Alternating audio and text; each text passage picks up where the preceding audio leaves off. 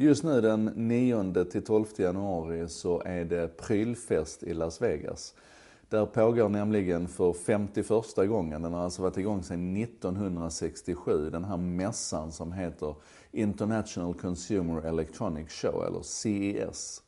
Och det här är verkligen ett, ett prylmecka och jag har många gånger längtat till Las Vegas för att få gå på den här mässan och frossa i gadgets och, och frossa i allting som har med konsumentelektronik att göra. Och det är väldigt mycket fokus på, på tv-apparater och skärmar och sånt. Vi ska komma tillbaka till det där.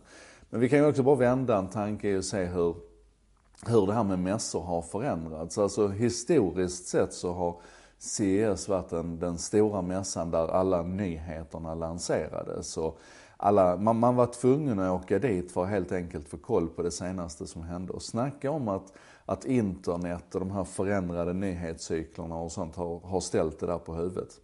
Ehm, det finns fortfarande goda skäl att träffas i köttvärlden men då handlar det ju mer om att man ska interagera med människorna än att man behöver åka till ett speciellt ställe för att som en sån här Big Bang ta del av nyheter. Men det kommer ju lite nyheter ändå får man väl säga. Och en sjuka med CS är väl ofta att den pratar om saker som inte finns än. Det är ungefär som bilmässornas konceptbilar. Alltså man, man lanserar koncept och pratar om koncept som inte finns i affären och inte går att handla än. Och det gör att det här är kanske inte, ska man säga, det är inte så att du ser och hör saker som händer på CS och så springer du till, till Dustin eller Scandinavian Photo eller Elgiganten och handlar de där prylarna. Utan det handlar mer om att försöka använda det här lite grann som en, en tankevända. Och då är det mycket intressantare tror jag att leta efter mönstren och leta efter enskildheter. För att de här stora nyheterna, de får vi ju kläm på ändå. Men ett, ett sätt då att leta mönster det är att titta på de här posterna som alla magasin och alla, alla online gör över de tio mest spännande sakerna som har hänt. Och I en sån här lista så hittar jag ett tydligt mönster. Den här listan det är från, från BGR. Och då heter den The 10 Most Exciting Announcements So Far eh, from CS 2018. Och det handlar väldigt mycket om skärmar skulle jag säga, alltså olika former av skärmar. En kul grej är att LG har kommit fram med en, upp, en, en rullbar TV. Så att det är alltså en, en låda som står på bänken så här, och sen när du ska titta på TV så tar du tag i den i princip och drar upp den så här. Den kan, den kan åka upp som en Eh, som en filmduk ungefär som man drog ner fast den åker upp istället så den är helt platt. Så att nu börjar vi se det här med, med OLED-skärmar som, som är böjbara på riktigt och, och formbara på riktigt. Um, en annan spännande sak från, från Samsung då, det är någonting som man kallar för The Wall. Uh, och det är också TV-skärmar men de är precis som de här professionella skärmarna som man bygger ihop i moduler och kan göra hur stora som helst så är nu tanken att vi ska kunna göra det hemma själv också. Så du köper så många moduler som du vill ha och så, och så bygger du ihop dem så att du i princip då kan, kan täcka en hel vägg med en, en, en skärm. Och så ser den till att det där går ihop av sig själv.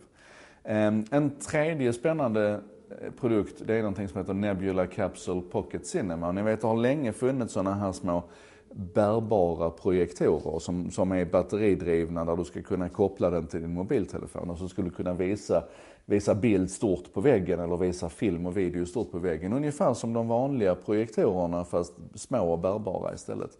Och det där har ju bara varit skräp, alltså helt ärligt. Det har varit så totalt oanvändbart.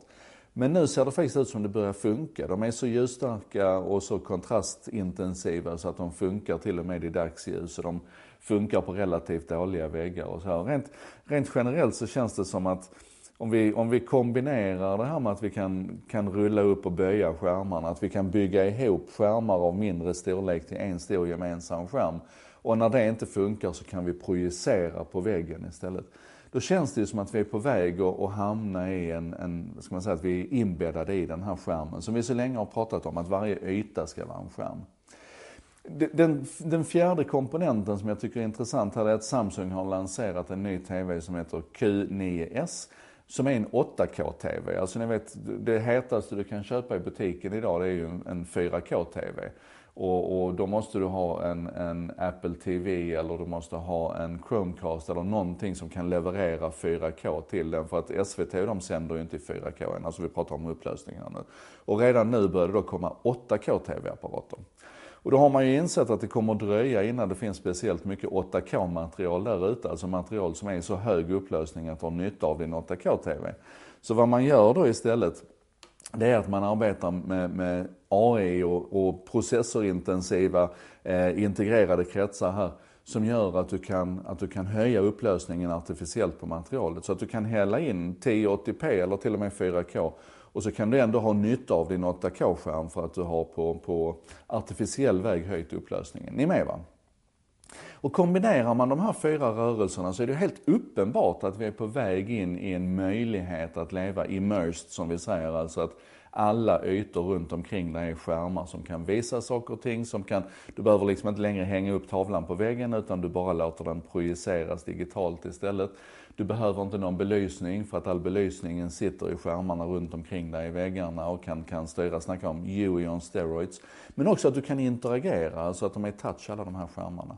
Och det här är ju egentligen bara ett steg på vägen till det som jag egentligen hoppas på som ska komma snart, Computer to Brain Interface, som jag har pratat om i en tidigare en sak idag, där vi liksom jackar in interfacet rakt in i hjärnan. För då behöver du faktiskt inte projicera bilden på väggen via en skärm eller en projektor, utan då är det ju i din hjärnan som du upplevs som att det projiceras bilder överallt runt omkring dig. Är ni med? En bit bort. Det spännande nu är den här skärmutvecklingen som sker. Och vi kan väl bara leka med tanken hur ditt hem eller hur ditt kontor skulle se ut om alla ytor runt omkring dig var skärmar som du kunde interagera med. Vilka möjligheter skulle det ge? Hur skulle det... Ah, åh, skärmar överallt.